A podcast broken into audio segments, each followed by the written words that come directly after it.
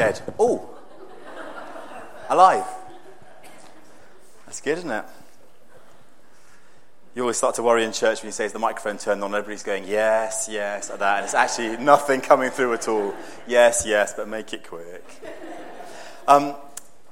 This morning is all about how to deal with criticism. Now, hands up if you absolutely love criticism. I mean, you love getting it, and, you know, I mean, some of us like giving it. But the thing about how we deal with criticism is absolutely crucial in terms of the way that we go about living our lives. And Jesus didn't use the word criticism, but he did talk quite frequently about judgment. And this morning we get to pick on a few of those verses that Phil so wonderfully read to us from Matthew chapter 7, the first 6 verses, which is all about Jesus saying, do not judge, or else you will be judged too. And the theme this morning, it kind of links in with that sense of, well, how do we go about living in this way, in the culture that we're in? So the theme today is all about how do I deal with criticism. And there is a lovely story that we heard recently of Southwest Airlines in terms of thinking about criticism. Southwest Airlines is like the EasyJet of the States. Some of you may well have flown Southwest Airlines in America. They have three values that they try and live their company by. And one of their values is sense of humour, which seems a bit odd for a kind of airways. But anyway, they have sense of humour as their main, one of their main values. So their pilots will occasionally, when you fly Southwest Airlines, they will start with a joke. And occasionally the jokes are sort of spur-of-the-moment jokes. Like, for instance, hey guys, welcome to this flight. Don't worry, we have plugged in all the engines. And don't worry, we've still got 2 wings, although we did last time I checked. You know, that kind of sort of little throwaway humour moments, which obviously some people really love and other people might find a little bit difficult, especially if you're slightly afraid of flying. Or to be more precise, afraid of crashing into a mountain and dying, probably, which is more the fear, isn't it, for most of us. Anyway, so Southwest Airlines heading off on one journey, and pilot made his customary little ha-ha, funny ha-ha joke. And somebody wrote to the chief exec of Southwest Airlines and said, you know, we're offended that your pilots should make jokes at the start of the journey, and it's disgraceful, and surely it's a serious business, and the thought of somebody telling a joke before we take off really offended me, and long letter. And now, if you were the chief exec, what kind of letter would you write back? Probably you would write back with a, thank you so much for your letter of complaint, we're so sorry that it offended you, and we'll have a word with our, you know, you'd have trekked it down through the organisation. You got to the pilot, make sure a meeting with all the pilots, make sure your jokes are, you know, please don't tell jokes just before, you'd have done all of that, wouldn't you? And you'd written back a letter of apology. The chief exec of Southwest Airlines simply wrote back and said, headed notepaper, we'll miss you.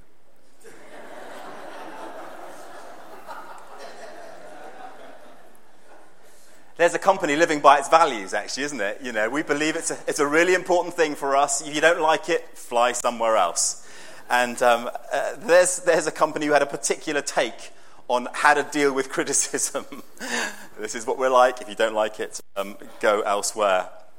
So how do we go about handling criticism, whether it's face-to-face or whether it comes to us via a different course? Here's a few thoughts from these few verses from Matthew chapter 7.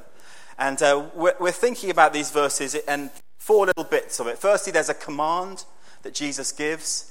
Secondly, he gives a reason for that command. Then he gives an illustration, and then he qualifies it with verse 6, which is all about the dogs and the pigs.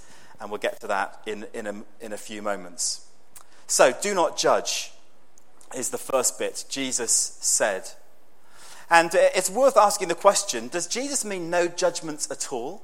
Should we never say anything about anything that involves any conflict or judgment?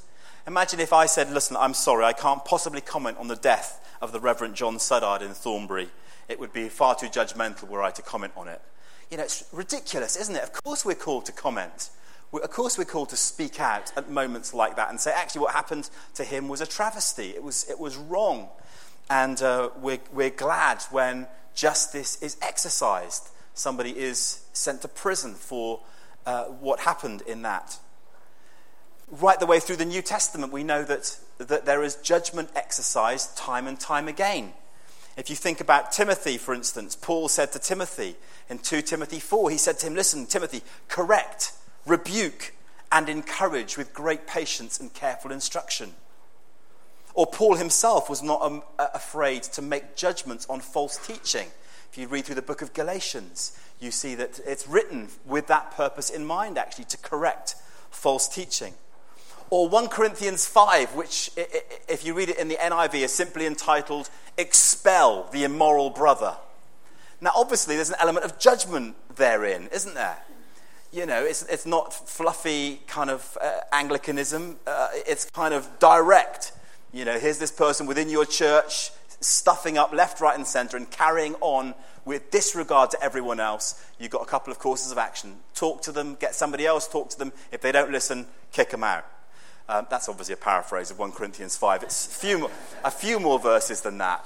So there is, within the New Testament, judgment that takes place. So what is Jesus talking about here? He says, do not judge. Of course, he is pointing the finger at largely the Pharisees and the way that they operated in terms of their life and their leadership. Judgment was a large part of pointing the finger at somebody else and saying, look, thank goodness I'm not like them. Jesus, in fact, told a story, didn't he, in Luke 18, the Pharisee and the tax collector, where they go to worship, and the Pharisee says, you know, thank you, Lord, that I'm not like that person over there, these horrible tax collectors. And the tax collector comes before God and says, look, I'm just a miserable sinner, got it wrong, left, right, and centre. And Jesus' implication in that story was to say, look, the tax collector's got it right. The Pharisees got it wrong. So, we're in no position to judge those people who are not yet Christians. It's part of our underlying things within church, actually, that when people find their way into church for the first time, it would be inappropriate, wouldn't it, to start to judge people as soon as people arrive. Like, oh, you know, come into church, but we don't like the way that you're dressed, or your, you know, your hair, or your jacket, or your, you know, it would be, or your lifestyle. It would be inappropriate to judge in that instance. And Jesus is very focused on this. Do not judge. Don't judge.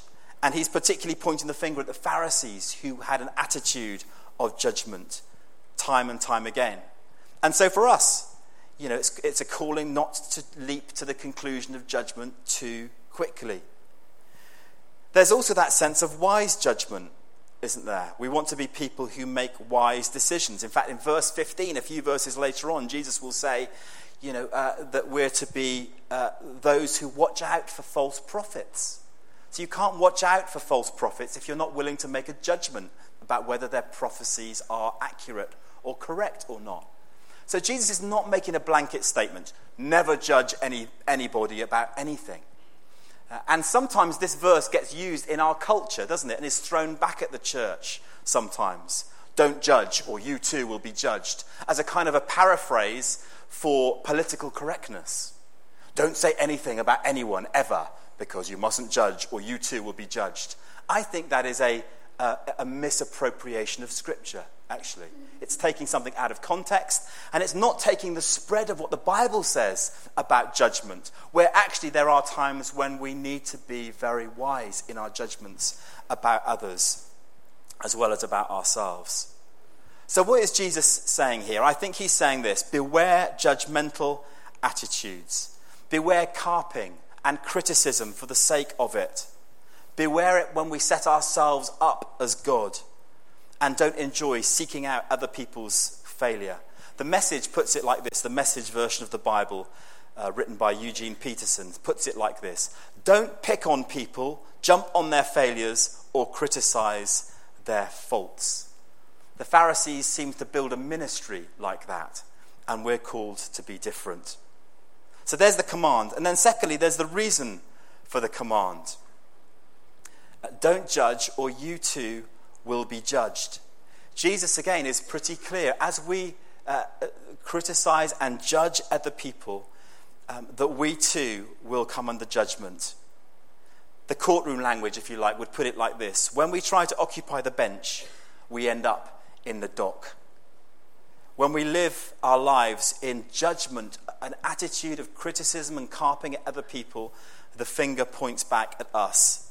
You've heard it said often that as you point the finger at somebody else, there are three fingers that point back at you. When we sit in judgment of others, we always reveal something of ourselves. And any judgment breeds judgment. I've never been in a church where leadership has been critical, where the church has been full of grace. Judgment breeds judgment. Criticalness breeds criticism. Churches have often, I think, become environments of judgmentalism rather than freedom. And we've worked in a few over the years that have been like that. And praise God, St. Michael's is very different as an animal, which is great. So, our judgment then, if we live our lives setting ourselves up as God as judge, it attracts the judgment, not just of other people, but actually within what Jesus says, it's risky because it attracts the judgment of God. And of course that's going to be true because Jesus is King of Kings and Lord of Lords. So whenever we exercise being the judge and jury over somebody's life, as we first meet them, when we have an attitude of criticism towards others, then it's a bit like saying, do you know, Lord, I'm going to step into your shoes for a moment. I'm going to be you. I'm going to put myself on the throne.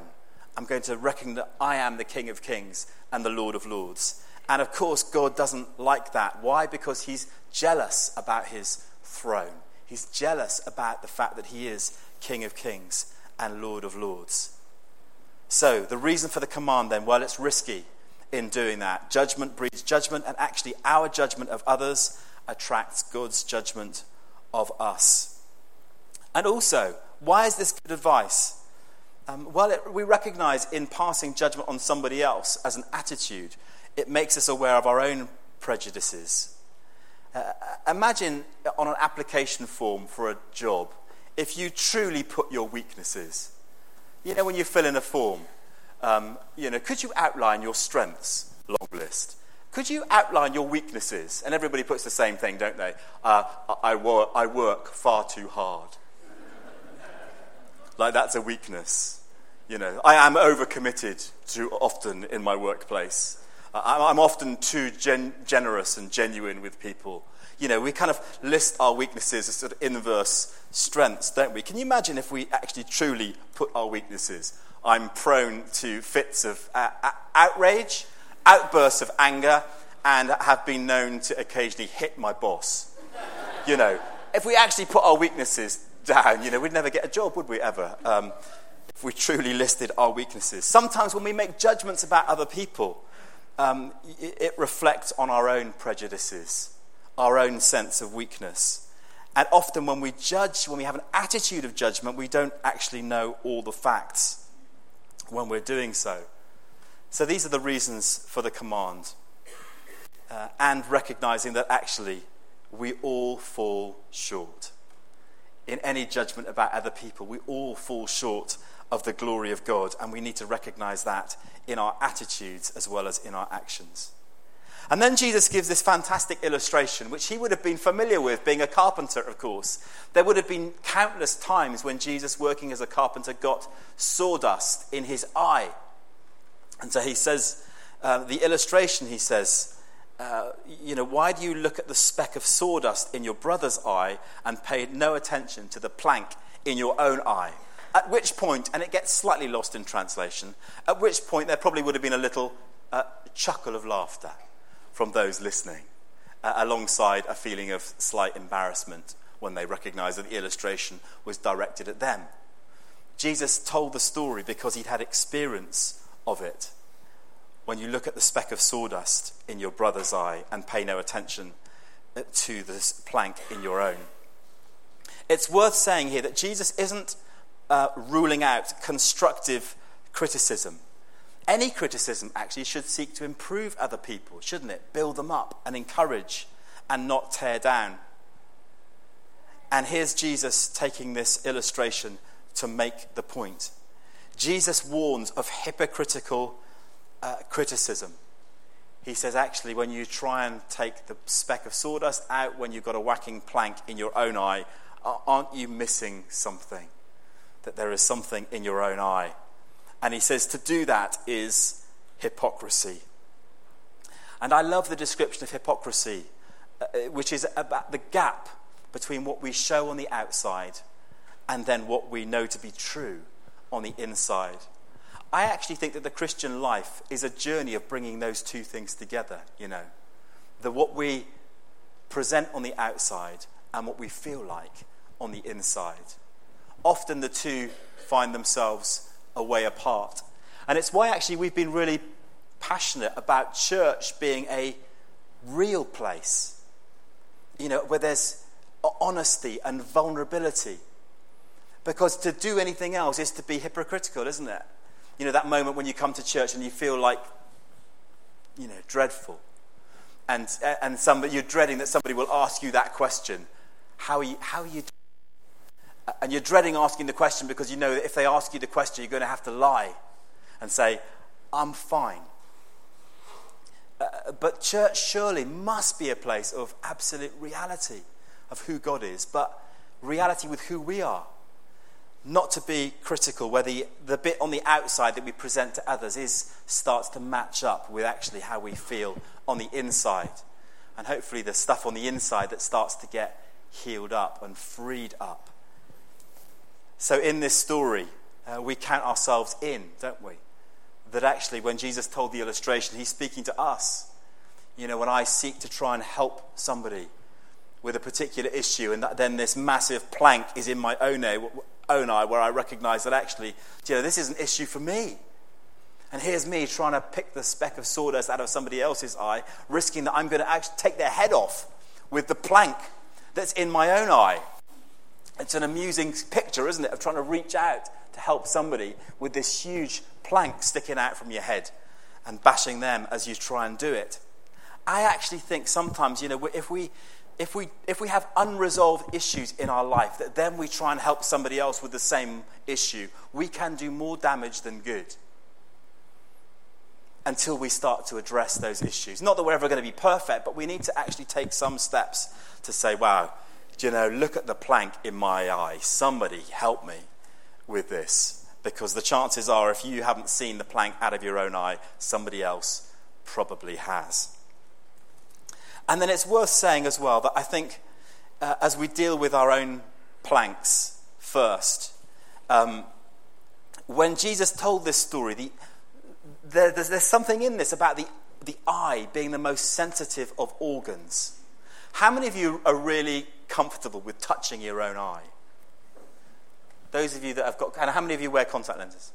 Yeah, it's those of us that have worn contact lenses, you know, you kind of get used to it, don't you? The bit of plastic between you and your eye, but you kind of get used to opening your eye and popping it in and then pinging your eye so that the contact lens pops out and then you try and catch it. Have you ever done that? You lost it. Oh no, it was the very thing that you need to find the contact lens. You haven't got in your eye anymore. Where is it? The eye is the most sensitive of all organs, and I think actually criticism must be done carefully. Handling conflict must actually be done, well, firstly, it must be done. Secondly, it must be done carefully.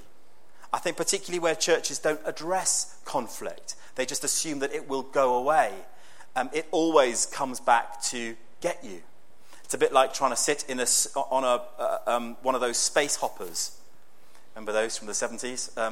I had a big orange space hopper. Imagine trying to sit on a space hopper in a swimming pool.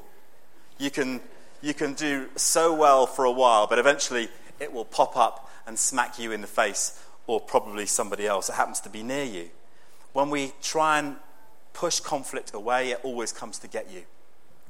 We're called, I think, to handle conflict, but to do it as if trying to reach into somebody else's eye. You would do it very carefully and delicately. So with conflict, I think we need to meet face to face to address conflict.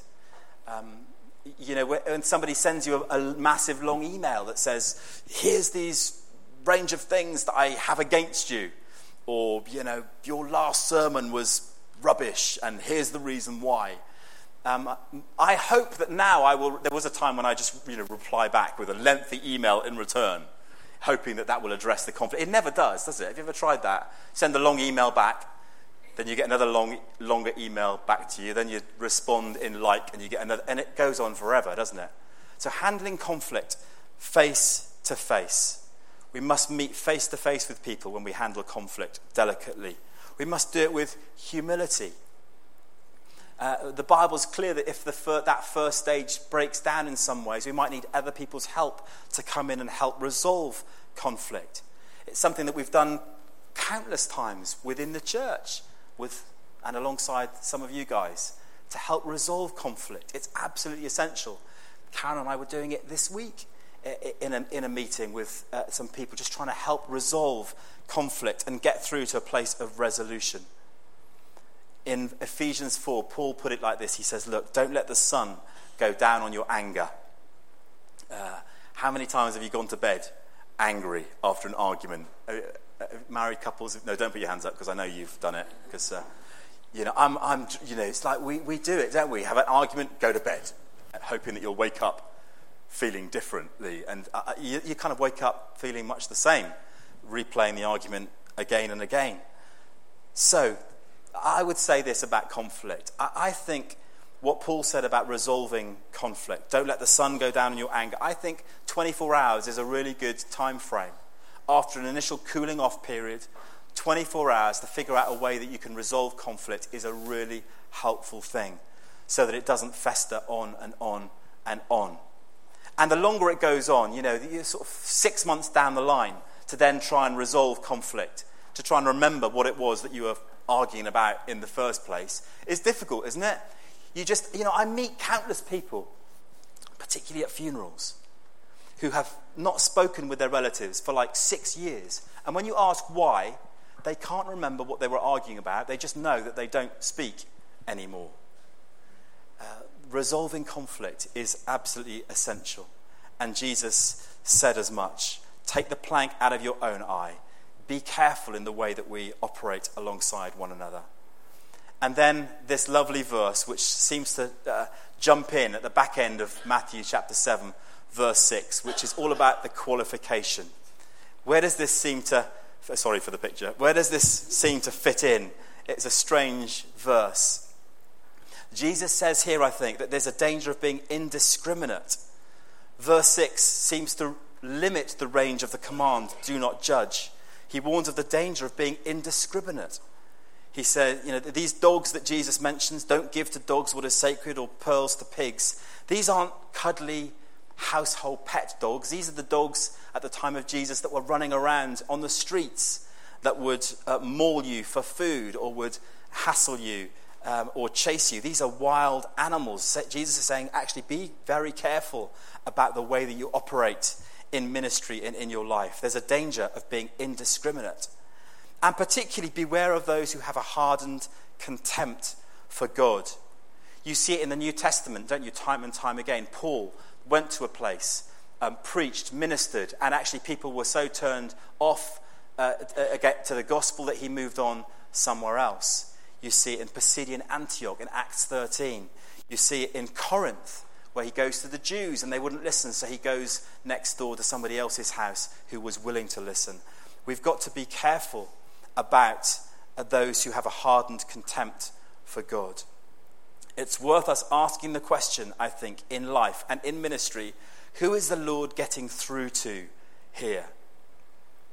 One time recently I was coming out from the Beaufort pub after Friday night football drinks, playing football, going to the pub afterwards. I was leaving there one Friday night, and as I left, there was about 5 or 6 people, kind of people in the back, late 20s, early 30s, sitting at a table, and they didn't recognise me. They didn't know who I was, but they just bizarrely, as I left, one of the girls said something like, "God, huh? What a joke," or to me. And I was just dressed like this. I mean, reasonably suave and sophisticated. Not at all vicarly looking, I would hope. And so I just kind of stopped and had a little conversation. It was after about 10 minutes that I realised that they were all slammed, that they'd drunk rather too much. And that they were intent on, when they discovered what I did, they were intent on having a really good argument about stuff. And I was up for that, actually. I don't mind that at all. It's great fun. But at one point, I got to a point where I thought, do you know what? This is a waste of time. A, because they won't remember what I've said tomorrow. But B, because actually it's all about kind of debate and argument and who's right and who's wrong. And so I just said, guys, it's been great to meet you. Enjoy the rest of your evening. I've got to go. And I left. We've got to be careful, I think, about where we set, show our pearls. We've got to be wise in the way that we act towards those who are not yet Christians, both in not being too judgmental, but also in terms of the level at which we engage in sharing the gospel. Jesus seems to qualify the statement, do not judge, with this little phrase, do not throw your pearls to pigs. And we need to be taking that on board as we think about how we handle criticism. So, there we go. A few little thoughts from Matthew chapter 7 about how do we deal with criticism. It was amazing after the 9 o'clock service, the number of people that came up to me rather jokingly at the end of the service and said, that sermon was rubbish. And then ha ha ha ha. So I went, let me minister to you through the medium of a clenched fist. No. So, we've got to be careful, haven't we, with our criticism. You know, obviously, sometimes we get it right, sometimes we get it wrong. And sometimes we've been on the receiving end of critical attitudes that affect us. And in a moment, we're going to pray for that, actually, that where we've been on the receiving end of critical attitudes. It may have been in a church environment. We're going to pray in a moment that we would be receivers once again of God's grace. So, why don't we stand?